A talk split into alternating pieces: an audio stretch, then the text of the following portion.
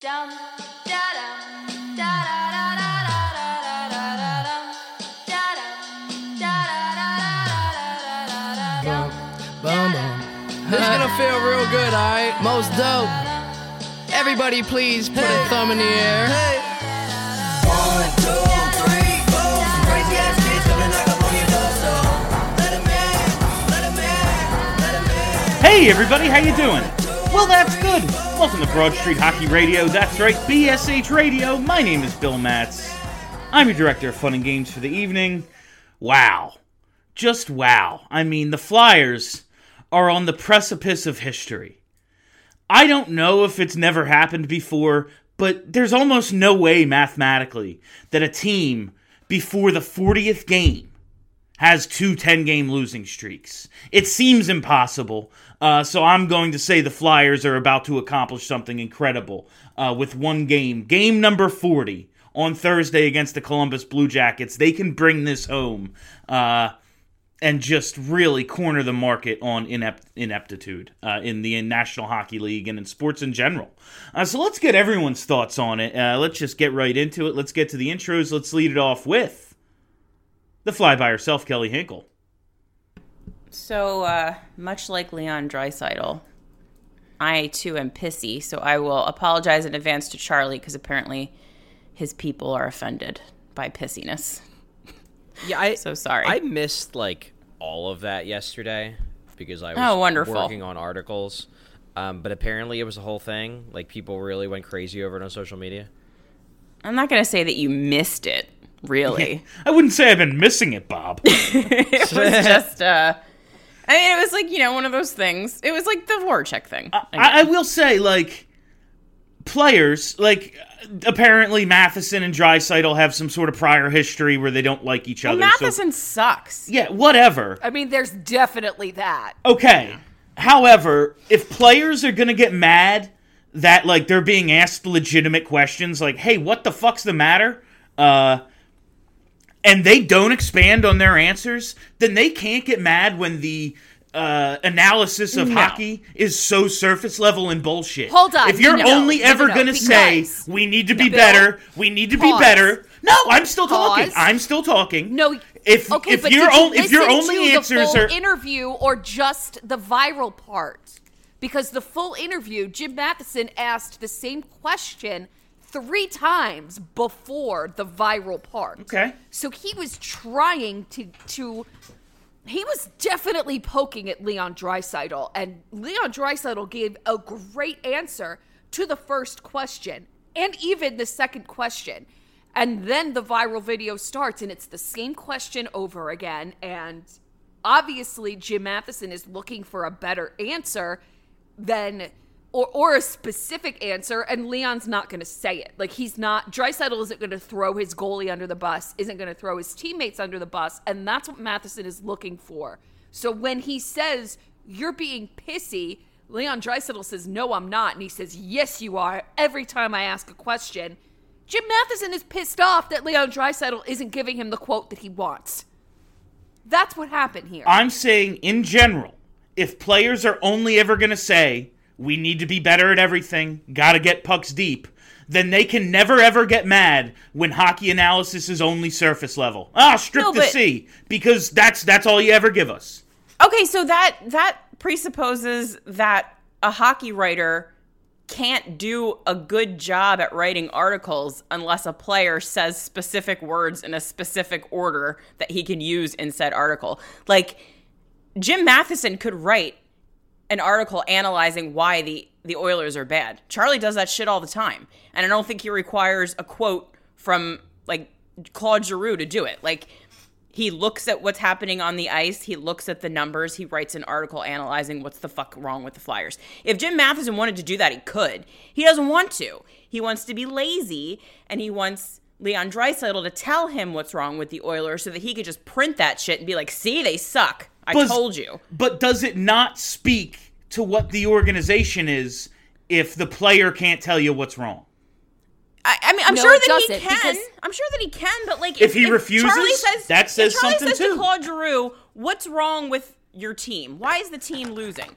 Like, Claude Giroux's not going to say, like, well, the defense is horseshit. Yeah. Everything sucks. No one's working hard. Like, they're not going to say that because those are their – that's his team. Like, he's not going to say that. And maybe he shit. should.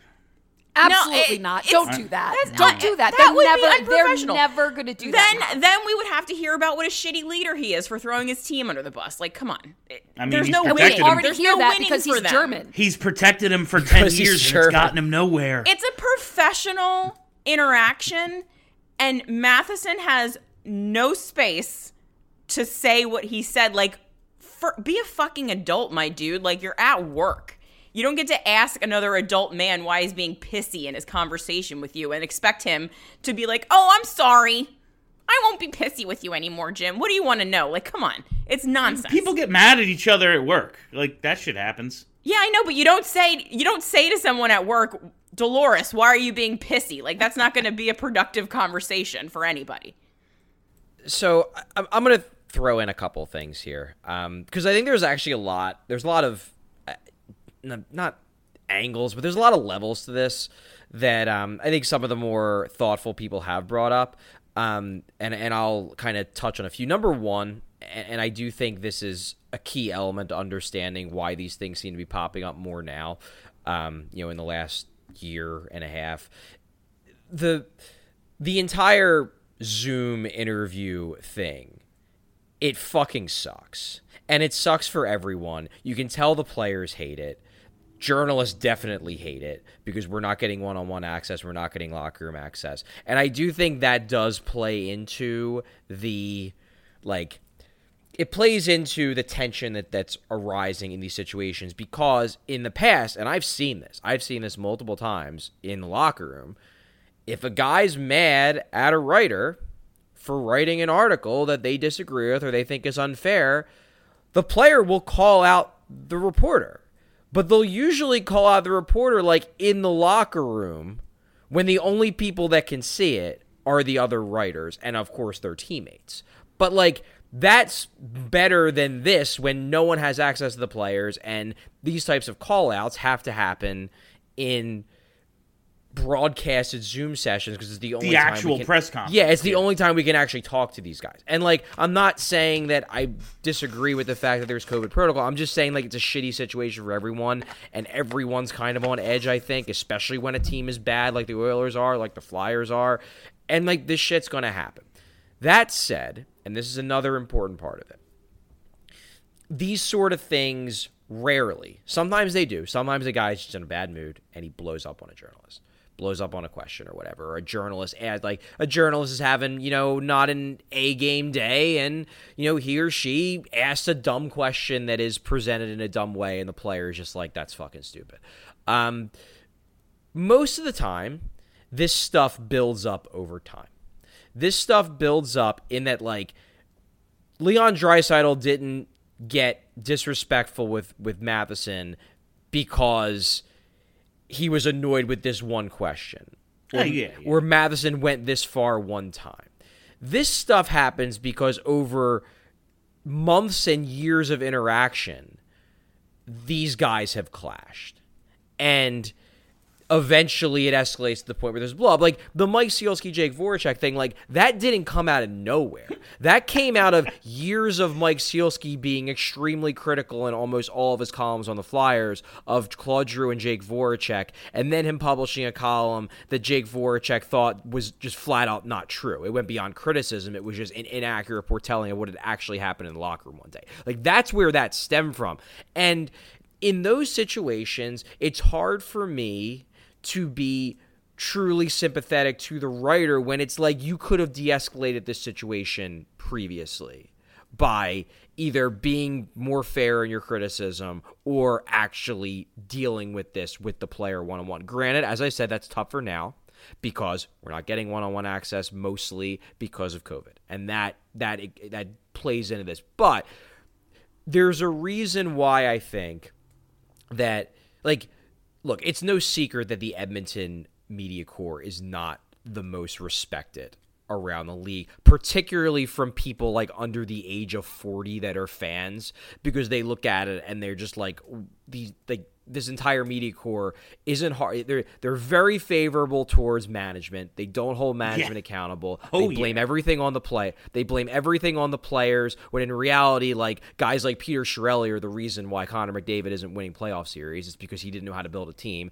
and Ken Holland isn't doing a heck of a lot better. I think he's better than Chiarelli, but he's not doing significantly better. And Charlie, a lot of we the, have a McDavid lot of the writers, and Draisaitl. I mean, Make the first yeah, round pick's winning. Not on the table. We're not going for yeah. it. Yeah, it's insane. But I, I think that had that reputation not been out there, like, I guess my point is, is that there are there are a bunch of journalists out there that are very highly respected, I think, among everyone, and you rarely, if ever, see a see a player really go at one of them, and I don't think that's a coincidence. I agree. I was more. I just I think it's all hilarious, and I think talking to the players is typically pointless. Uh, because they give you nothing. I just think, in general, players, if they want more than surface-level criticism, have to provide a little more. Otherwise, you're going to get nothing but strip the sea, grit and heart bullshit. Like, yes, Charlie does a so- tremendous job. But if the players are unwilling to do their part, you can't really get mad about it. Charlie essentially said the same thing as me and Kelly. You yelled at me and Kelly. Well, I didn't yell at you. I yelled because I was speaking, and then you decided it was your turn, even though I was in the middle of a sentence. From the athletic dot com, oh, Charlie O'Connor. Oh my God, Connor. Are we still on intros? Yeah, I think we are. Well, I yeah. mean, it's better than talking about the Flyers. It um, is. Yeah, I guess, like, I, since I really don't have an intro, aside from, like, the team I cover is real bad, and I'm kind of trying to figure out how to write content about this team isn't just saying over and over again that they're real bad. Um, it's difficult. Um, I, just kind of to follow up on what you were saying, Bill, about, you know, players giving reporters something. I think, like, and I don't I don't cover Leon Draisaitl, so I don't know how open he is with the media, but there is an element of truth to that in the sense that, like, I'm going to bring up a name that, okay, I, I'll I'll go this far. Nolan Patrick. Classic example. Like, like Nolan Patrick is one of those guys where, like, he was purposely very difficult with the media. And he thought he was justified for lots of reasons, and that's fine. It's his right to treat the media like shit if he wants to. The thing is, is, like, it's it makes it more likely that the coverage you get is going to be shitty. Yeah, and your perception, like, is going to be aloof asshole if you act yeah. like an aloof asshole. Like, that's the thing. And, and like, look, I'm not saying that, like, hey, it's your right to do whatever the hell yeah, you want, go dude. For it. And, like, I, you know, f- for me personally, I'm going to try to be as professional as possible in the way I write about you. And when, when he was struggling last year, I would always be like, look, the guy missed a full season. He had serious, you know, head issues in terms of his migraines and possibly post-concussion. Like, let's cut him some slack here. But, like, actions have consequences, and not everyone is going to be that charitable. So there is an element of give and take here where, like, if you want favorable or fair coverage, you probably should give a little bit to the reporters, most of whom, or maybe I'm being a little bit too far, many of whom Some aren't of par- aren't paragons of integrity. That's what uh, I will say. All right. Last but certainly not least, Stephalicious D, Steph Driver. I can't believe that we're still doing introductions. Fuck it. Um, so I fell down the stairs about a month ago, just maybe three and a half weeks ago, and I Are you okay? gave myself a high ankle sprain. I gotta tell you guys, these things fucking suck. Yeah, it's been yeah, they do. almost a month, and the fucker's still swollen. I still can't walk on it, let alone do any type of physical therapy. So sometimes when you're a complete idiot and jackass, you kind of stumble into some sympathy for N H L players because this shit sucks. Nothing wrecks a fantasy football team like a high an- high ankle sprain, I'll tell you that. Particularly for a running back. High ankle sprain. Yeah, they never come back. No, he's high ankle. Ankle. You know he's, uh, he's he's day to day. He's on a fucking hot. I am day to day for the rest of my life because this is it's awful. I can't walk on it. I can't do anything, and God forbid the dog jumps on it while I'm asleep because fuck. Like I'm I'm in this ankle brace. I'm on. I'm in two because one isn't good enough to stabilize the fucking ankle. It's a nightmare, and I do not wish this on anyone. Go. So, Steph, now we will we will just literally get into, like, friends on the phone talk. I had a high ankle sprain my senior year of high school, and my one piece of advice to you on this is, like, if you can do exercises at some point, do them. Because mm. for me, my high ankle sprain did not fully heal to the point where it wasn't hurting anymore until, like, two years after I graduated college, and that was because cool, I cool, cool. and that was because I didn't do the shit. Like, legitimately yeah. what happened was it finally got better because in college I did, like, no exercise at all. I just, like, you know, walked around, went to class, and drank. Um, Relatable. Yeah. Yep, yep. So then after college I was like, hey, maybe I should, like, get into shape again. And I started running. And the first, like, six months of running, it hurt every time I ran. And then finally the pain went away because, like, I actually was building up the muscles around the high ankle sprain. Wow. So, like, don't be me. Actually do actually do the rehab and, like, work to improve, like, you know, to rebuild your ankle, because high ankle sprains stink. They take a while to, to, to get better, but, like, they don't They're have to awful. take that long. They don't have to take that long. I actually, I really think I'm going to need surgery. Like, I think I tore a ligament, um, but who has time for surgery right now? I certainly don't. So I'm just living in a brace. Yeah, I need nasal surgery. That ain't happening. Like, We'll be able oh to- yeah, no. There's a lot of there's a lot of things I need, but who's got time? Who's got time? All right, so uh, Dummy. Speaking of time, it's been a little while since this team was, like, thoroughly enjoyable. So to start uh, the show, yeah, a little you know, bit. thirty minutes in, uh, to start the show, I just want, like, give me a random great Flyers memory. Just to, like, get us off on the right foot here, something positive, and I am going to take two thousand four Game six against Tampa, as well as twenty ten Game seven against Boston, off the table. Uh, so just something random great that aren't those two games that we talk about all the time. I'll I'll get us started. Something that popped in my head when I just started thinking about this. I remember listening to a game on the radio in two thousand eight, and they just so happened to be talking about Mike Knuebel's zero career hat tricks, considering all the goals he scored. And he goes on to score a hat-trick that day in a three oh win against the Ducks. Natty Hattie, uh, and it just, like, it's such a likable guy, Mike Knuebel, hard worker, just has one of those yes. moments that, like, I don't know, fucking twelve years, fourteen years later, I just remember for some reason. Uh, just a, a solid, good memory. Anyone have something positive? I have one, but I'm I'm looking up the year that it happened. Here we go. twenty sixteen. Flyers were middling, as per usual. Um, and I went to the last home game of the season. I had great seats, like upper level, so mezzanine level, center ice, first row. So I had the little ledge to put my bev and my feet, um, and had the, the nice little overview. And the Flyers were playing the Penguins. And I believe that this is the game that the Flyers knocked out both of the Penguins' goalies. Flyers beat the Penguins to make the playoffs. And the atmosphere in the Wells Fargo Center was insane. That's my good Flyers memory. I had to look up the year because I couldn't remember, because around that time, there were so many Flyers teams that last day of the season, if you beat this team, you make the playoffs.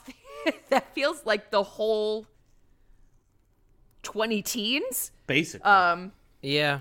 Yeah, so I just had to look up the year, and it was, it was April twenty sixteen.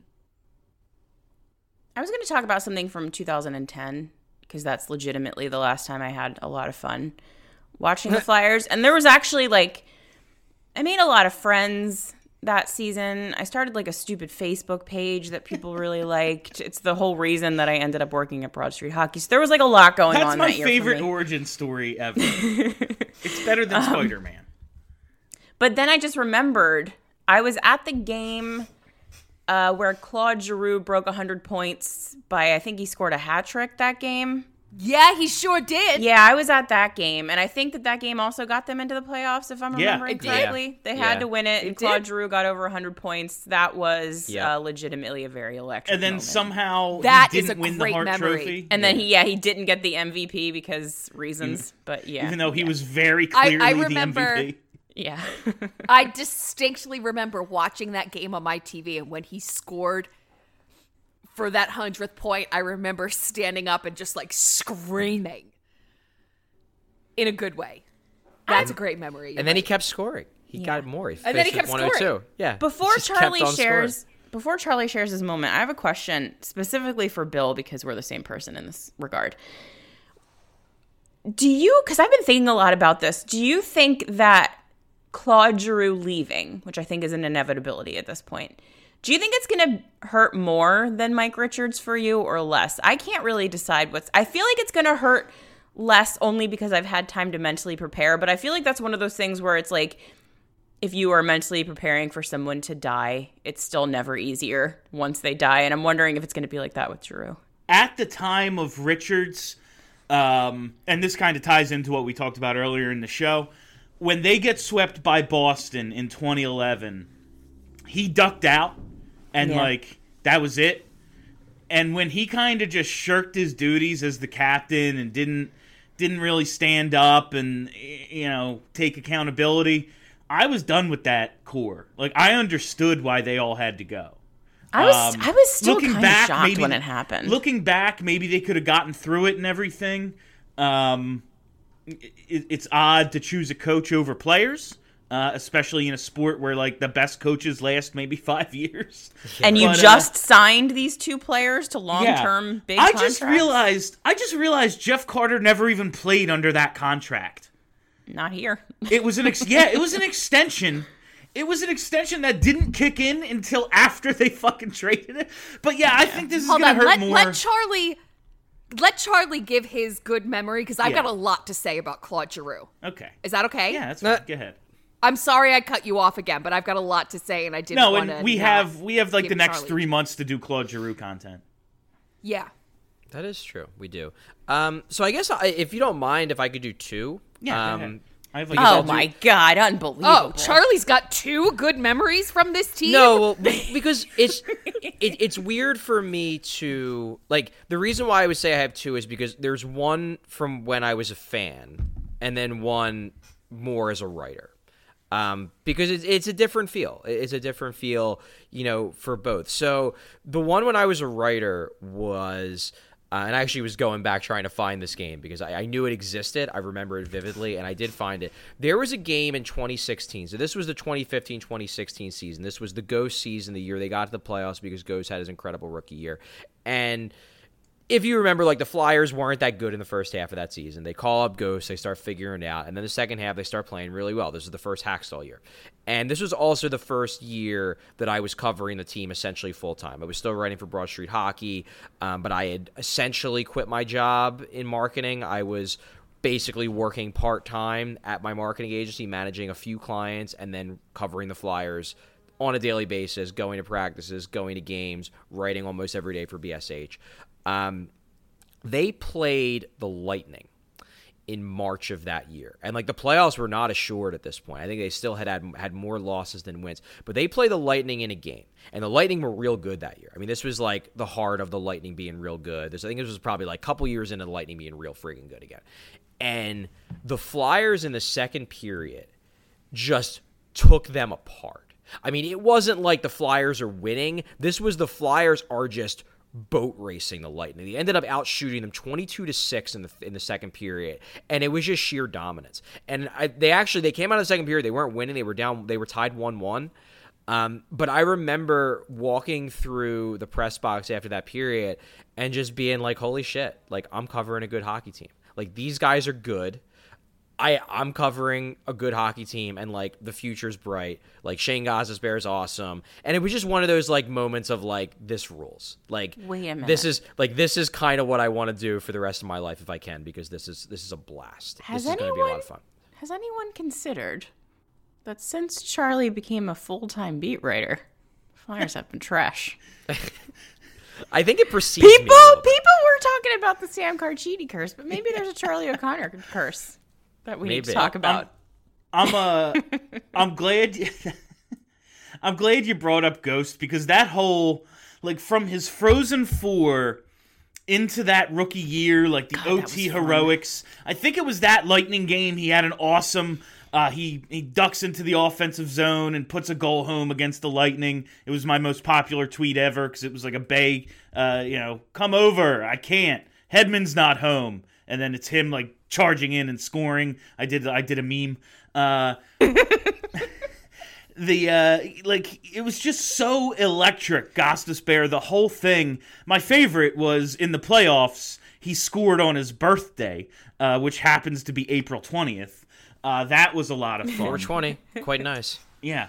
Uh, I, like, that that false hope of the Gostisbehere rookie season, really, it's it was so much fun, and it hurts so bad now, because, like, w- that should be that should be who this team is. Like, you they should be the- led they should be led by that group right now, and instead they, they're just fucking terrible.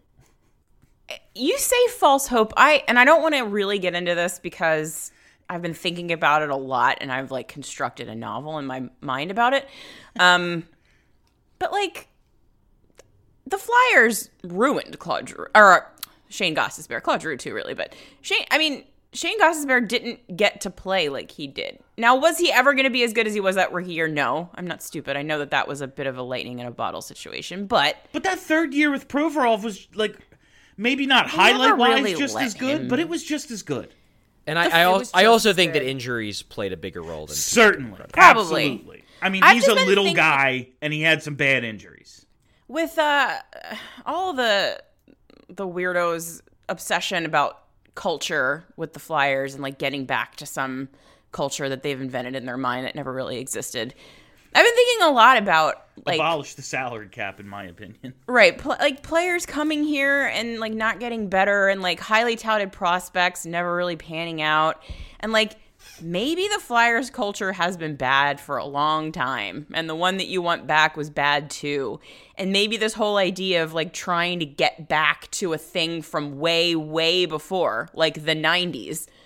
Uh, maybe that's the thing that's holding the organization back. Like, maybe try to think a little bit about now. I mean, even I mean, like can, the can I make eighties. A, can I, Go ahead, can, Charlie. Can I make a point of Bill? Because this is something that like I, has kind of cracked me up a lot about some of the criticisms of this team I've seen on social media. Is that it is funny to me that that like one thing that you kept seeing was that.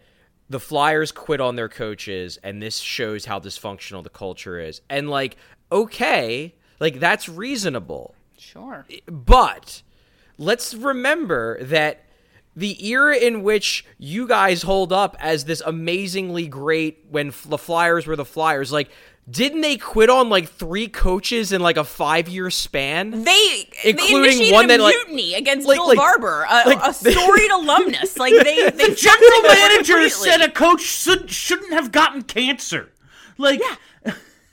Maybe the, they fired. Let us all remember. They went to the Stanley Cup and then fired the fucking coach who got them there. Like... This this thing has been a shit show since yes. the night, like since yes. Mike since Keenan the salary yes. cap, like, since the salary since cap, since before it has the been salary fucked. Cap, like Mike Keenan fucking leaves, like all this, like it's always been dysfunctional. They just had a lot of money. Yeah, yeah. Like, the Flyers, the Flyers brand has always been chaos. It's just they could outspend everyone and get exactly. out of it now, and now they can't. And now they can't. And so chasing down. uh Failure. I mean, maybe we focus someplace else. Maybe like, we focus on like building a team the way the other successful teams yeah, have built like, their teams. Maybe try maybe to we get, do it that way. Maybe try to get Point and Kucherov late. I don't know. Like, like I see, I see people talking about like Lawson Krause or Kruse, whatever the fuck his name is, and I'm like, this is like if Flyers fans being like, oh, you could probably get him for nothing, and like, uh, like what? Like, this is what you want to do to improve the team. Like, this is exa- like this is the same dumb move that Flyers fans have wanted the team to do over and over again forever. It's like Groundhog Day. It's very annoying. And, and I hate all entire, of you. Like, I can't keep tired. Building an entire team around bottom six forwards. Or guys that may, so maybe they'll come here and be good. Newsflash, they never do that. That never happens. Never. Never, not once. No, and that's, or this John guy Leclerc was really good five years ago. Yeah. Let's bring him in. I, like, I could not size. watch Keith Yandel another fucking game. I can't do it.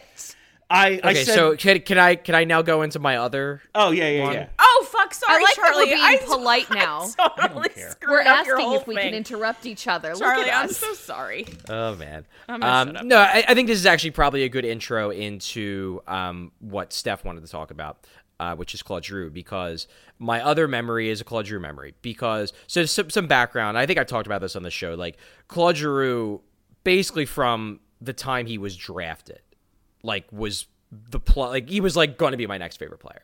Like I remember, you know, watching highlights after he got drafted, been like, holy shit, this kid's good. And then I remember being in college watching uh, Gatineau games like on awful streams in the, the library on campus because I wanted to watch his junior games because I was so hyped up on how good this this kid was going to be. And you know, he he gets he gets called up. Um, he's okay. He had a really good uh, pl- uh, play, or not play. He had a really good run in that Pittsburgh series. They lost in six games when he played like half the year. And then in twenty oh nine, twenty ten, he was, again, fine, but maybe not quite living up to, you know, the hopes of everyone. And then in that playoff run in twenty ten, he goes crazy, and he's, he breaks out. And I'll never forget, it's still probably my favorite Flyers game ever, just because there's, like, personal things, too. Like, there was some family shit that was going on that was really rough, and, like, it was kind of one of those days where, like, man, I really need a friggin' pick-me-up here. And it was game three. They were down two oh, and to see Giroux score the overtime goal and make that a series again, I mean, that's just a moment that, like, will always stick with me. And it's one of those moments where, why, like, I always get annoyed when people are like, Claude Giroux isn't clutch. Like, guys, the dude scored an overtime game-winning goal in the Stanley Cup final. Like, yep. I don't know what what else is more clutch than that, aside from doing it in Game seven, and how many people have done that, maybe, like, two.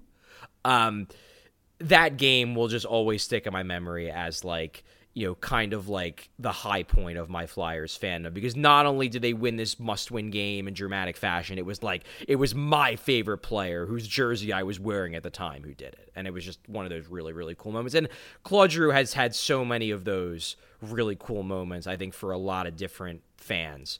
Um, you know, obviously my relationship with Drew is different now because I'm not really a fan anymore. Now I cover him as a professional. But for the fans that are still just pure fans, I mean, there's probably so many moments over the last decade that they can think back on that that Claude Giroux just, you know, was one of those plays, one of those goals, one of those passes that just will always stick in their mind. And and that's why it sucks so much that it looks like it's going to end the way it's going to end. When he got that... uh When he got that two-game emergency call-up before his rookie season, and Stevens put him out there in the uh, in, yeah, the shootout, in the shootout, just yeah. because they were like, "Well, fuck yeah. it, he's probably our best option." Like he yeah, didn't right. score, and it was still so exciting. Like I remember yeah, it. Really it. Cool. I yeah. like, oh yeah, here you go, kid. This is yours. Where I think they were in Ottawa too, which was just uh, I think so. Yeah, which yeah. which was absolutely insane. Uh, I just have one more, and then we can move on. Speaking of uh, breakaways, oh, geez, we're not even going to talk about the shootout. But uh, nah. Mike Mike Richards, Mike Richards in oh eight in the oh eight playoffs gets that uh, gets that penalty shot against the Caps. Oh, Fucking yeah. nets it. Oh, yeah. Does the O V does the O V celebration, mm. and it happened at, I want to say, the exact moment Pat Burrell hit a walk-off home run uh, across the street at Citizens Bank, and like the two games ended very uh, closely together. And like coming out of there, it was the reason you love the sports complex. Like everyone was going fucking nuts. I had a friend at the game send me like a grainy cell phone video of the Richards goal, and I was like, I just saw Pat Burrell win the game. Like this is fucking insane. Uh, like and it happened at the exact same time. So, just man, good, good. There were good times. They've they've happened. They were I, a long yeah, time ago. Yeah, I've got ago. one more too. As as we're sitting here talking it through, I, I am surprised that you didn't put the Penguins playoff series as one thing that we should not be able to talk about, because I think that that one, and, and of course I forget the year, but you all know the series twenty, that I'm talking about. twenty twelve, yeah. twenty twelve. twenty twelve is the what Claude I was going to guess. shift at the start of the game, that one with the hit. Yeah. Yeah. Yeah, game yeah. game six, that was nuts. I I think game six, that was the big one, happened on Greek Easter. So I am Greek. Um, Greaster. I was up visiting. It was on a Sunday. Yeah, it was, it was definitely I know, on it was a on a Sunday. Yeah. So I was up in Westchester, New York, celebrating Easter with my family, with my phone sitting right next to my dinner plate, watching the game, because I had heard that it had gone fucking nuts. Um, so I'm sitting there watching the game on my phone while at Easter with my family, and I just start yelling when when the shit goes down, and they were all very confused. But my uh, my cousin's husband is a Rangers fan, so he was um, watching the game with me on my cell phone during Greek Easter, and that was it was just fun. It was like a family moment. All right, I guess we have to get into uh, take a break now, first. The uh, the current team. Take a break um, first. Oh yeah, you're right. Thirty-five you're right. in. Yeah, that makes a lot of sense. Before we get to the depressing shit, let's take a commercial break, and uh, we'll be back on the other side with the current iteration of these horrible Philadelphia Flyers.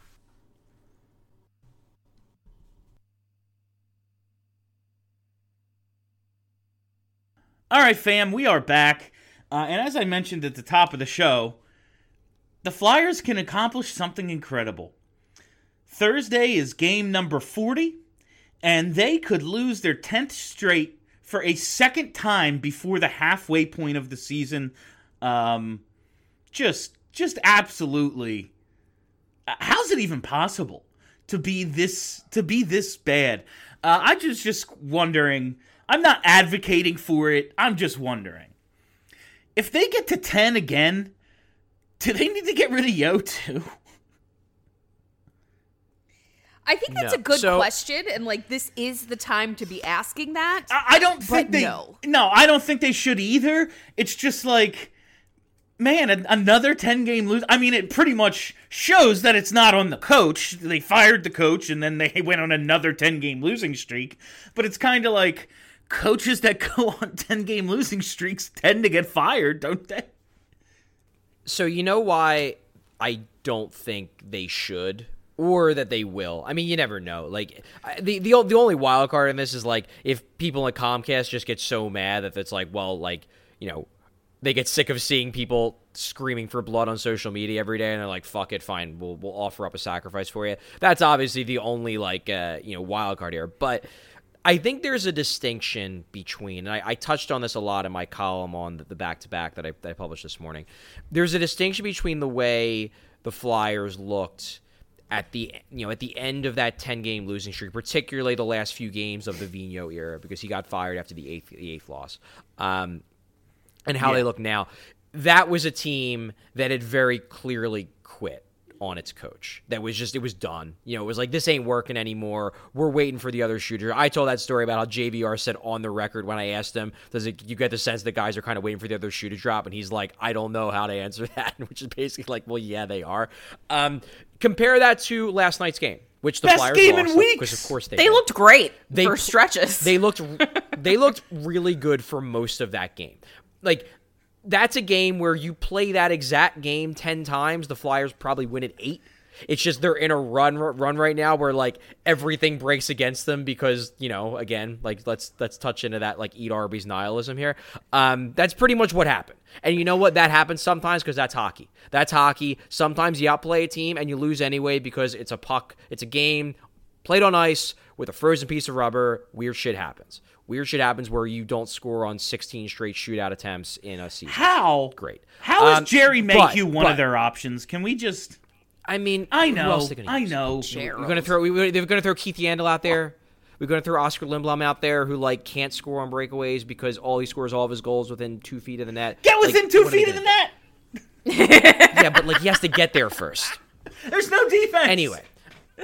He's got to get there first. Um... I don't see a team yet, and this this is subject to change. Like, one thing that I always worry about when this sort of thing happens, where like the process isn't that bad or it's getting better and the results don't come, is like at some point the players understandably are just like gonna go full nihilism and be like, well, fuck it. Like, I can only hear so many times that you're going to be rewarded and then not get rewarded before you just start giving up. And that could happen here. And if it does, then who the hell knows? But like at this point, the Flyers are still playing hard for Mike Yeo. The Flyers are actually playing better over the last few games than they had over the first couple games of this, this losing streak. So, like, until the underlying process falls apart, I don't think you look at firing the coach. Because at this point, it's a lost season anyway. Like, if you were going to try to salvage this season, you would have had to, after firing Vigneault, hire a big-name coach immediately. You know, do what Vancouver did. Go out, you know, can the guy and hire Bruce Boudreau, hire, you know, hire Claude Julien, hire John Tortorella, and then be like, that's going to be our big... Instead, they stuck with Yeo because I think, honestly, they're not exactly sure what direction they're going to take yet in terms of rebuild versus still trying to ride this out and try to build with this core, and there's no reason in my mind to hire another five million dollars a year head coach just to, sl- to saddle him with a rebuild starting next season. So I understand why they did what they did, but the fact of the matter is they didn't do it. And now the season's basically toast. So, like, what really is it going to, what's it going to help firing the coach? If anything, if the team completely craters, it's probably a good thing for the long-term health of the organization because it means they have a better chance of getting a top three pick. So at this point, just let it ride. That's even, I, I was thinking the same thing in terms of direction with this team. Um, even if they are delusional and think, oh, you know what? Well, next year, Ellis and Couturier and Hayes, like, if they think for some reason things are going to go well for them, that's delusional. Like, clearly they're not. But even if they even if they convince themselves of that ridiculousness, this season is fucking over. Like, you would have to go undefeated for the rest of the year, basically, to get back in this thing with the way the teams ahead of you in the playoff race are playing. Uh, that gets me to my next point. Kevin Hayes, I've been saying for weeks he needs to be shut down. Him, Couturier, and Ellis cannot come back this year. It it it serves no purpose for the good of this organization. It, come back healthy next year if you actually think next year is going to be different. Okay, fine, whatever. Why, like, risk hurting these guys further so you don't have them for next season? Or go on a stupid run that makes you draft fucking twelfth. Why would you put yourself at risk for either of those things in a year where you are one of the worst teams in the league by by a, a margin? Yeah, I completely agree. Shut those guys down. I mean, they're already shut down, but don't even... You cannot let them come back. Especially no, Hayes. Let them rest. Let them work out. Let them get their their P T in. Get the the kids, which they've been doing from A H L, bring them up, get them ice time. That's this the sad part is season. There's no one yeah, left the to call. The sad part is there are no There's kids. A reason why they, like, you, you basically have Wade Allison, who I believe will be up soon once he shows he can stay healthy for longer than a week. But that's pretty much it. It's like Wade Allison, Igor Zamul. Like, there's a reason why Jerry, Jerry Mayhew yeah. is playing in the yeah. top nine right now. It's because they have no one else. Like, Isaac Ratcliffe has, like, six points. German Rusov has like don't four. Talk about like my they're son they're like not that. N H L players, it, and that's it really. And I don't want to. Isaac Ratcliffe is big. I don't. He just wanna, needs to remember he's a big boy. I don't want to harp on this he's, he's because large. We've rehashed it over and over. But you really are seeing the failings of the Hextall era in the lineup right now. They a team that was built on depth has zero depth. Like, but I I I. question that. Like, I agree. Number one, agree, because Ron Hextall did a number on this team. Um, but do you think that other teams that are just mediocre, which I think we've all agreed the Flyers are, if they were playing with the majority of their A H L players, would they be any good? No. Like, that's, like... But they'd have I, better I'm just options. Trying to think, I'm trying to think... fairly here. Like, if if the oh god let's say Columbus Blue Jackets, because that's who they're playing next, and I just did a whole, a whole podcast with uh, them, so let's say half of their team goes down and they've got to pull up half of their Cleveland Monsters. That sounds dirty. They'd be bad. They'd be real bad. Yeah, sure. But also, uh, like, comparing yourself to another mediocre, like, what's the point? Like... Well, you shouldn't I mean, have even... to. You shouldn't have to go get a Jerry Mayhew or pick up a Patrick Brown off waivers. You should have these guys ready to plug and play. Like the fact that Isaac Ratcliffe isn't ready to plug and play, the fact that N A K got waived, and like, listen, yeah, N A K serving a purpose in Colorado, whatever. He was shit here. Um, like that shouldn't be. You should have somebody that you've drafted in the second or third round that can fucking step on N H L ice and not look like he's a peewee player. I mean, they've used all of them. And that's the, like, Igor Zamula, an undrafted free agent, is one of their best options. They had a lot of picks. None of them are ever going to play up here. You know, and that, I mean, that takes me back to the story I'm constructing in my head. Like, it wasn't just us that were... that was highly touting our prospect pool. Yeah. Like nope. There were many, many not. articles by many, many national prospects people, particularly at Charlie's website, that ranked the Flyers farm system very, very highly during the time in which all of these picks were part of the farm system. None of them are panning out. Is that like... In my mind, that has to be an organizational problem. Like, how have you not developed one of these guys into a serviceable N H L player? Not a single one. See, I, I, I think, I mean, that's obviously like, I don't think it's a, it's an unfair question, but I guess I don't know. Like, Kelly, I just find that weird coming from you, considering you're the person who's like, no. bring everybody up to the N H L immediately because development doesn't matter. A player is what he's going to be. Like, that's generally my thought. And like, I don't know how much development really matters so much as just Fair. how good so were these guys. So first of all, really Charles, I've never claimed to be logically consistent, never once in my life. Um, but also, I, I guess maybe in my head, it's less they're not developing them and more... there's something about the way they run this team that's actively making them worse. I mean, this like came up... Something this... culturally is is hampering the talent level of players that should, at the very least, be serviceable N H L players. I think it's probably a mix. Like, I think you, you bring up N A K. I think N A K is probably an example of someone who was developed poorly, and I include the N H L level yeah. of that as well, because the fact of the matter is is that he came up, he was good, he stayed up, he got worse, now he's playing in Colorado, and he's well, good. Exactly. And, like, that, like, like...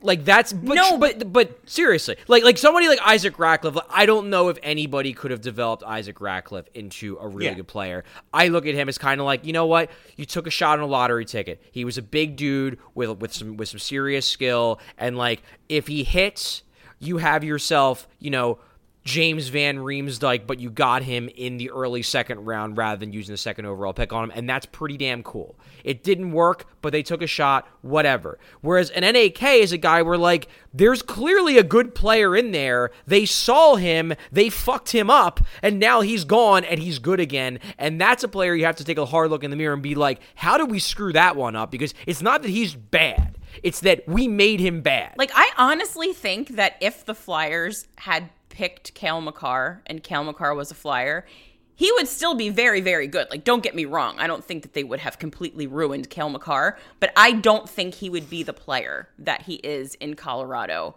if he were here, because it doesn't seem like the Flyers generally value that kind of player. They would rather a safe, boring, two-way, fucking two thousand two level talent player rather than someone who is risky and fucks up sometimes because he's taking risks and is go, go, go on offense and selfish or whatever. Like all the dumb shit that we hear from Flyers people and Flyers fans. Like I don't think that they would have made Cal Makar into what he is right now if he were here. So I, I guess the question that I have is, who's responsible for that? Because I agree. I agree. There is something, I've been saying it for years, there is something rotten within the Flyers team. But I I, I don't know. Like the the, the staff has turned over pretty not all of it. Not all of them. That, no, and this, right, this came up. This came up on my post game, and one of the callers, I forget who it was, but he actually made a great point. Like, you know, we can blame G Ms and all this, and you know, like Hextall, maybe he did shut out the scouts, and maybe everyone really did want Cal Makar, what the fuck ever. But, like, you've got guys in the development and scouting department like Dave Brown, Shel Samuelson. They've been here twenty years. Yeah. What's their and resume? Here, What's the their thing. resume? Maybe the idea of having a bunch of guys that played really well for the organization forty years ago. Maybe having those guys as the hockey brain trust is not the move. Maybe yeah. the, like this whole obsession with the alumni and the culture and all of this bullshit, maybe that's the reason why it's bad. Or like...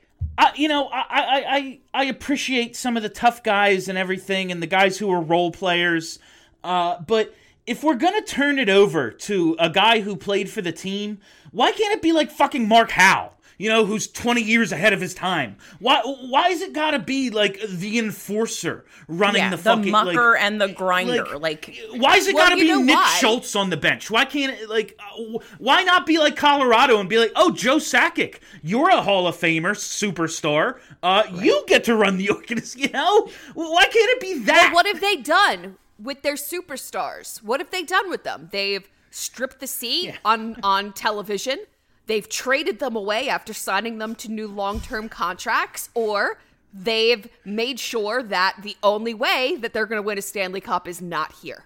The more I think about it. Why would any of them want to stay? The more that I think about it. Why would any of the new guard of the last two, three decades want to stick around? The the culture that people are so obsessed with maintaining and or bringing back is the problem, in my opinion. They fucking, and it's all a ruse. What they've been doing the last thirty years is bad.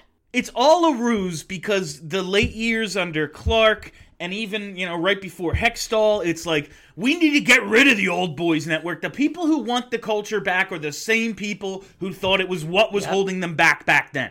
Like, yep. it's it's all well, a but, ruse. But, like, but that's, but it, it's not, it's not a ruse. It's just that people are mad. Like that's that's why it's it's what I always come back to every time every time that people scream at me for why are you not pointing out this one thing that I believe is the real reason why the Flyers stink. Why are you not writing three articles a month about how awful Comcast is? Why are you not doing this? Why are you doing this? Like, because like, it's fake. This is all like like here's the thing. Here's the thing. Shit's bad because the team is bad, and then you go around looking for reasons why the team is bad, and you create these narratives in your head as to why it's bad, when the root cause is just that the people that are running the team have been unable to create a winner. And I'm talking about the it, hockey. It's people. all the that hockey is, side. That is, that is, that is the root cause of all the anger, because you're absolutely right. Back in twenty thirteen, twenty fourteen, when they brought in Ron Hextall, everyone was like, we got to stop this, you know, only hire former Flyers. I mean, shit, the whole reason why, like, the whole the whole thing, and we go to go back to somebody we started out talking talking about earlier for something totally different. Like, when Mike Sielski came in, his entire, like, thrust of all of his columns that he wrote for the Inquirer, and I'm not saying this is a critique, I'm just saying this was his narrative, was that the Flyers' biggest problem is that they're too focused on being the Snyder-era Flyers, and they need to change it up, and they need to have a different mm-hmm. approach. And there were a lot of people in this market that one hundred percent agree with Mike Sielski, and you know why they one hundred percent agree with Mike Sielski? It's because they were pissed off the team was losing. Mm-hmm. And you know what? Now, because they did that kind of, and the team's still losing, now it's, that's why the team's losing. And it's like, you're just mad, and it's fine to be just mad, but maybe take a step back and be like, it, there, it isn't because of all these other things you're saying. You're mad because the team sucks. That's the reason. And if the team got good, all this stuff wouldn't matter. Do you remember Mike Sielski's article that just said culture change? Vaguely. Did he write an article like that? Yeah, I, I think it was just culture change over and over, like over and, and over, over again. again.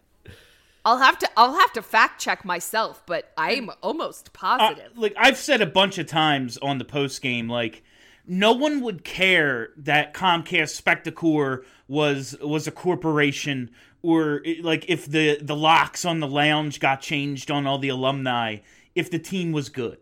No one would give a shit. Yes, yes. I don't care if season ticket holders get charged double everyone else if the team wins sixty percent of it. I prefer not to, but I don't give a shit. I don't care. There it is. Steph found it. She's there showing it us. I found it. It's from twenty fifteen. All it is is culture change. Mike Sielski from the upshot the of the Flyers' decision to hire Dave Hextall. What a time. Well, that worked. We were out. all into that move. But that's the thing. And like, and and I'm not saying that fans aren't justified in being angry, because they are. Team stinks. It's real frustrating. It's been a crappy decade. I'm just saying that have a little bit of self-awareness and realize that a lot of the stuff that you're saying is the real the real reason why the Flyers stink is basically you trying to create logical reasons in your head for why you're so mad, when it's probably better to just embrace yeah. the fact that you're mad because it's really miserable to watch shitty hockey or mediocre yeah. hockey at best for ten straight years. That's really what's going on here. So let's try to figure out how to fix that. But like, yeah, the, com- it's just about complete, building a better team. It's just about building a better team. Complete lack of good players is the problem. If they had a bunch of good players, they'd be good. They have a bunch of bad players, so they're bad. Like last night, I came on postgame. I was like, the Flyers uh, blew a third-period lead and were unsuccessful in nine consecutive breakaways. It was their best game in weeks. Like, that's where we are. That's who this yeah. team is at this. Like, that's what I do. I was th- entertained okay. last night, and that was it. Okay, so I do want to go back to something, because this is something we talked about like fifteen minutes ago, and I had a response to this. Let's talk about Ryan Ellis for a second. If there's any chance that Ryan Ellis is going to need surgery for whatever this the, this specific issue is, like, shut him down immediately, have him have the surgery now. Because let's get a jump on that. Let's not have happen what happened to Kevin Hayes, where for whatever reason, he played out the fucking season before getting his core surgery, when in reality, should have been shut down in March. Because maybe if that would happen, this season wouldn't have been a wash either for him. So if there's any chance that like Couturier or Ellis is going to need surgery for whatever these issues are, yes, shut them down, because the, the the true goal right now from the organization has to be setting themselves up for next season, whether that's a rebuild or whether that's, you know, let's, you know, let's just decide this is another cursed season and try to be as good of a team as we are. Like, that should be the goal. Let's make sure that these issues don't linger. Kevin Hayes is an interesting one for this reason. And I've said this on Twitter. I've said this in, in my article comment section a couple of times. He obviously is now going to be out for three to four weeks because he had the, the they drained out basically a, a muscle in his thigh, which is wonderful. Um, but these types of core injuries, like a lot of people scream, just shut down Kevin Hayes. I don't know if that's necessarily the move, because these kind of core surgeries, a lot of them, you kind of have to play your way back from. You have to loosen up the scar tissue, and you also have to play your way back from it mentally, in the sense that you have to convince your mind that every time you take a lunge, it's not going to tear again.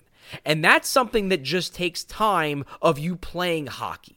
And it sucks for the fans, because they got to watch a guy who they know is better than that play like shit as he tries to work his way back from the surgery. But we saw what happened with Claude Giroux. We saw what happened with Shane Gostisbehere. They had a bad year. I don't think they have the bounce back year they actually did have after that if they didn't play through it the year before. And I'm not a doctor. I don't know the exact specifics of Kevin Hayes' injury. If it turns out that Kevin Hayes is going to need another surgery, then yeah, shut him down. Shut him down. Call it a day. But I think a lot of that injury is about playing through it. So I don't have a problem with them continuing to play Kevin Hayes once he's back from this cleanup, if they think that's the best way for him to get back to being the real Kevin Hayes for next season. And I think there's a good chance that might be the case. I would agree with you. That's a good point. I Thank would you, agree Charles. With you if he hadn't had two other procedures already. Like, he can he can work through it after this next one in a non-contact, non-N H L setting, because clearly it there are problems. Like, every time he lunges, he does get hurt again. So, like, I, he he cannot play through this. It does not seem like that's the case. He he looks worse, and then he needed a third procedure. So, like, I what happens when he needs the fourth one? What happens when he re-injures it entirely and then next year's a wash too? Well, we didn't have our two C again. Let's try again in twenty twenty-four. Like, I... Well, I mean, I Bill, if, if he if he has like if he has another couple surgeries, we're not talking about what about the Flyers two C. We're talking about whether Kevin Hayes can still play hockey. Yeah, yeah, and that's why like I want to protect against that. He can work it out in non N H L setting. Like he can go to Voorhees and skate all day. That's what I'm all saying. All day, every day. But like, I just don't he know if you can play re- in the I don't, N H L. I don't know if you can replicate N H L pace and N H L competitiveness in the sense of, particularly in the sense of rebuilding a player's confidence in his own body. Every time he's replicated it, he's needed another procedure. Well, not that's not necessarily true. The second procedure was off, was off of skating, and I just don't think the first procedure took the way they wanted it to. This one is a cleanup. Like it's literally they're they're draining fluid. Like that's. Again, I'm not a doctor, but that doesn't strike me as like there's another tear. That strikes me as like this is part of the recovery process post-surgery. Um, I when could... John Buchagross two weeks ago was talking about how he's hurt and should be shut down, to me that came from somewhere. That yeah, wasn't that mm. They have enough connections yeah, maybe. together in the same circles that maybe it didn't come from Kevin directly. But it came from somewhere. Uh, well, that's just uh, well, that's well, just conjecture. The, but the, the point it sounded like the to point me. I'll make about that is that I don't think that came directly from Hayes because let me put it this way: from what I've heard, the no, reason Hayes wants to play. The reason why Kevin Hayes is not getting shut down is because Kevin Hayes wants to play. That's the yeah. reason. That is the reason why Kevin Hayes didn't have the surgery early because Kevin Hayes felt like I'm a seven million dollar a year player. I can't quit on my team even if this is a lost season. And really, the Flyers should have been like, "Look, Kevin, I I, I appreciate where you're coming from, but like you got to get this freaking surgery." I just think there's zero benefit, like. Him working his way back, that sounds like a camp thing to me. Stay in shape, get your physical therapy out of the way, and then hit the ground running next season if that's what the Flyers choose to do, because this season is pointless. And to that point, real quick before we wrap, what's up, Steph? What do you got? All I'm trying to say for the past ten minutes is conditioning stint in Lehigh Valley. I yeah, don't that, want him that, playing. You know, that's only going to take a little bit of time. Exactly. I mean, who cares? Shut him down for the rest of the season. Give him a conditioning stint. You're good. I don't want him playing competitive hockey I, that, until it, it, next it's year. It's not competitive hockey with the Lehigh Valley Phantoms. Yeah, Fair. But you only get, what, like five games with that? I mean, that's not going to ah. make a huge difference either way. Yeah, I don't care. I, I don't want him playing in the N H L this season. Let him rest. The dude has had a fucking brutal time of it lately. Take a nap, Kevin Hayes. I think, he wants, I think he wants to play, though. I think that's a big thing too. Is that no, he definitely he wants does. To play. But at and some I think point, he thinks he thinks that's going to make him. He thinks that's going to make him feel better mentally too. Right, playing hockey, and it's rather not than laying because around. It's not working. So Kevin Hayes, my dude, number one, call me. I'll help you through your trauma. Number two, take a nap. Real quick, uh, just because I asked about Yo, and I don't think anyone thinks he should be, like, fired over a ten-game losing streak, because what's the point? He's the interim coach. He's here to absorb the blows. And really, even then, like, who's on the organizational depth chart here? Lappy and Nick Schultz? Like, that's what we're that's what we're looking at, so...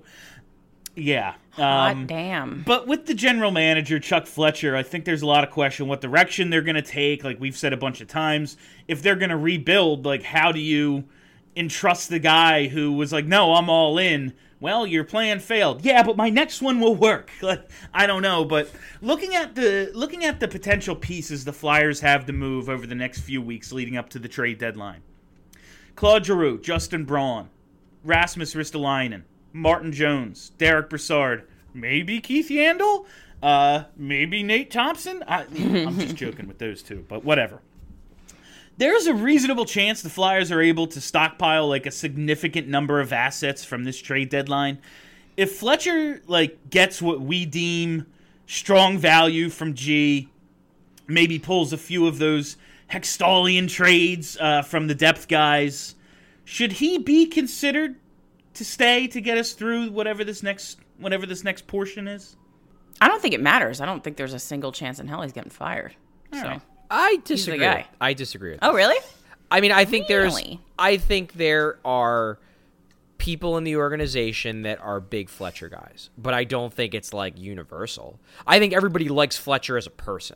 I think they, I think they like him in terms of his collaborative, uh, you know, approach to, to being a G M. I think they like the fact that he makes everyone feel included. I think they like him in that sense. But like this season has been a disaster, and mm-hmm. there's definitely an element of people in the organization that are like, look, like you kind of sold us that this was going to be better, and it ain't. And there's only so many times you can sell us that you're going to be able to figure this out before we have to just come to the conclusion that, look, we might like you as a dude and you might seem smart, but how many times are you going to build a bad team before we have to believe that you can't build a good one? So I don't think it's out of the realm of possibility Fletcher goes. I don't think it's a foregone conclusion, but I don't think it's out of the realm of possibility. Hmm. Yeah, I agree there. Um, and, and something that I pointed to with um, the Columbus podcast is Fletcher is also team president, so he's just like a little bit more ingrained. Yeah, that's true. But there, there's definitely that a is often a combination, decide, though. That, yeah, that they all just decide that this is not the best fit. But that being said, from a personal standpoint, like I am so sick of a new general manager every three to four years. Like, can can can one of them? Please just stick. Like I'm I'm just so sick of the turnstile of coaches, general managers. I'm sick of it all. I mean, I think what I'm you're more what you're asking is like, can yeah. one of them actually can do one of them be job? Good, right? Dude, can we get a good their jobs. Like, please, I am screaming to the heavens. One of you, just do your job decently. I'm not even saying well, just one of you. One is all I'm looking for, because I can't do this anymore. I can't do it. I'm tired, and stop it. Thank you. So the, I mean, one of the concerns here, I, I feel like if Fletcher, if Fletcher goes, he'll go because of just like general frustration on the part of Comcast for how far the situation has devolved, because as team president, like, you know, yeah, the, he basically answers to Dave Scott, and Dave Scott would have to be the one who makes this call. Now, granted, Dave Scott might talk to people like Paul Holmgren and Bob Clark and whatever, but like in the end, oh, good. It's, in Thank the God. end, it's it's it's Dave Scott's call. Now, if there was a president above Chuck Fletcher, then that would be the president's call. The same way, you know, Paul Holmgren, you know, was a major, major reason why Ron Hextall got fired, and Paul Holmgren was the team president above Ron Hextall technically at the time of that whole thing. Um, but now that Fletcher is team president and G M, yeah, I mean, now this is this is pretty much Comcast's call. If the, the the one concern I have on that front is like, I am I am open to Fletcher, you know, basically basically telling Chuck Fletcher, look, give me your, you know, three year plan as to how you're going to do this, you know, and maybe we're going to like like talk to some other people and hear their three-year plans and see if we like their three-year plans better. Like that would be for me to me like an ideal thing. Like see who whose three-year plan seems the most doable, logical, and even ambitious. The problem is is that like and and I'm not one of those people who's like, you know, screaming that, you know, Comcast has to sell the team and Dave Scott is awful and all this other stuff. Like, but I mean, who are they presenting to? Are they presenting to Dave Scott? Because Dave Scott, I think, by his own acknowledgement, is not like a hockey expert. So how is he going to be able to tell if, like, Chuck Fletcher's plan is better than, you know, whoever, whatever hot G M prospect you're looking at to come in and do a rebuild? So that's what makes they're it gonna tough. Present, they're going to present to President Chuck Fletcher. Why they're going to do a better job than Chuck Fletcher being G M. Yeah. I mean, that would be interesting.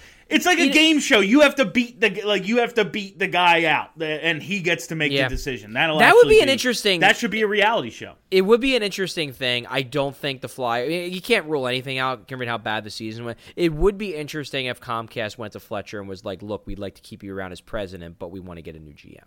That would be interesting. I don't. That would be fascinating. I don't know how Fletcher would respond to that, because he's only been a G M, really. Um, and yeah. moving into that team president role is kind of like, hey, maybe you're not a G M anymore because you're just not that good at it. But that is an interesting concept. It would that be, is interesting. It would be because weird. It is, it is a promotion, kind of. Well, I mean, not really, because he's already president. Because he's already the president, but... It's basically I'm a restructuring. It's a restructuring. It will continue the, the cycle. Office. It will continue the cycle of guys getting fired up. Like Paul Holmgren, you've yeah. Paul Holmgren, you've ruined the team. You are president now. Ron Hextall you is your replacement. Up. You're his boss. Yep. I, I do think the team would benefit from separating those roles. I Probably. do think that they yeah. would benefit from having a hockey guy in between the general manager and Dave Scott. That, Probably. Yeah. Yeah. Probably. And and you're seeing why right now, because yeah. yeah, because Chuck has full power basically, unless he's going to get fired. That's really right. the only avenue they have, at least in terms of my understanding of it. So the question is, do you want to do it? And Chuck has support. I mean, look, like we talked about it on the show last week about the, the Bob Clark comments, and I do think that a lot of that is driven by the fact that Bob Clark is in Chuck's corner. Bob Clark's yeah. a Chuck, you know, Chuck's a Bob Clark guy. So Bob Clark is probably being like, you know, this ain't Chuck's fault. You know, give keep, give Chuck a chance to, to fix this. This is all kind of residual from the mistakes of the Hextall era. And I'm sure Bob Clark honestly believes that. But Bob Clark, I'm sure, as one is, when you have friends, you're going to be biased towards your friends. How the fuck is Bobby Clark still running this organization twenty years later? I mean, he's not running the organization, but he's got a big voice in it. Seems like Should it. he? Like, that's... Um, I'm I'm not going to harp on it anymore. Uh, no, he's a seventy-year-old man. I don't think anybody... Like, maybe this isn't the way. Yeah, like, I, whatever. We got a lot of time to harp on this. Uh, the team is fucking terrible. I really want them... For the rest of all time. I really want... Forever I really want ever. them... I really want them to lose their tenth in a row for the second time on third. Like, I am rooting for Columbus. It sucks that they, they now have these bad teams that they might Just for the takes. With, yeah. The with Columbus and then Buffalo, like, they might win two in a row but and ruin yeah. our uh, ten-game losing streak. But probably not, because, like, they're horrible. Uh, all right. Anyone I have anything else? I predicted no. three one for the Columbus game. three one Columbus. Are you doing pre-games I... for another podcast? I, Are you doing their checking? Uh, you're doing their checking out the competition? They didn't specifically tell me that it was that. They asked for an interview. Fair enough. So, yes, but also... Welp. Not on purpose? All right, everybody uh, everybody make sure to get those prop bets in on Jake Voracek for the game on Thursday. He apparently isn't is likely to not play. He still has oh, a COVID protocol. So you Jake doesn't seem me. like he's coming back. Are you a, shitting me? That's yeah, a bunch actually, of Jake, shit. Actually, a direct quote by Jake Voracek on Twitter dot com, directed towards yours truly, Charlie O'Connor. I've been blocked by him for years. I don't know why. Uh, all right. That is I mean, all I can guess. Jake I loves love Jake. Me. I've never been blocked. I love Jake. Like, I was one of the Jake defenders. That's like, yeah. I was blocked. My overall tone is, yeah, whatever. That's know. all the time we have for you on B S H Radio this week. Thank you all for listening. Thank you for hanging out. If you haven't already, hit that subscribe button. Search Broad Street Hockey wherever there are podcasts. And boom, content, content, content. So much shit, I don't care to name it all. You'll find it. Just by hitting subscribe. It'll come right to you. All right, that's it. Uh, for Kelly, for Charlie, for Steph, my name is Bill Matz. Have a great week, everybody. Are you ready to talk about sports? Yeah!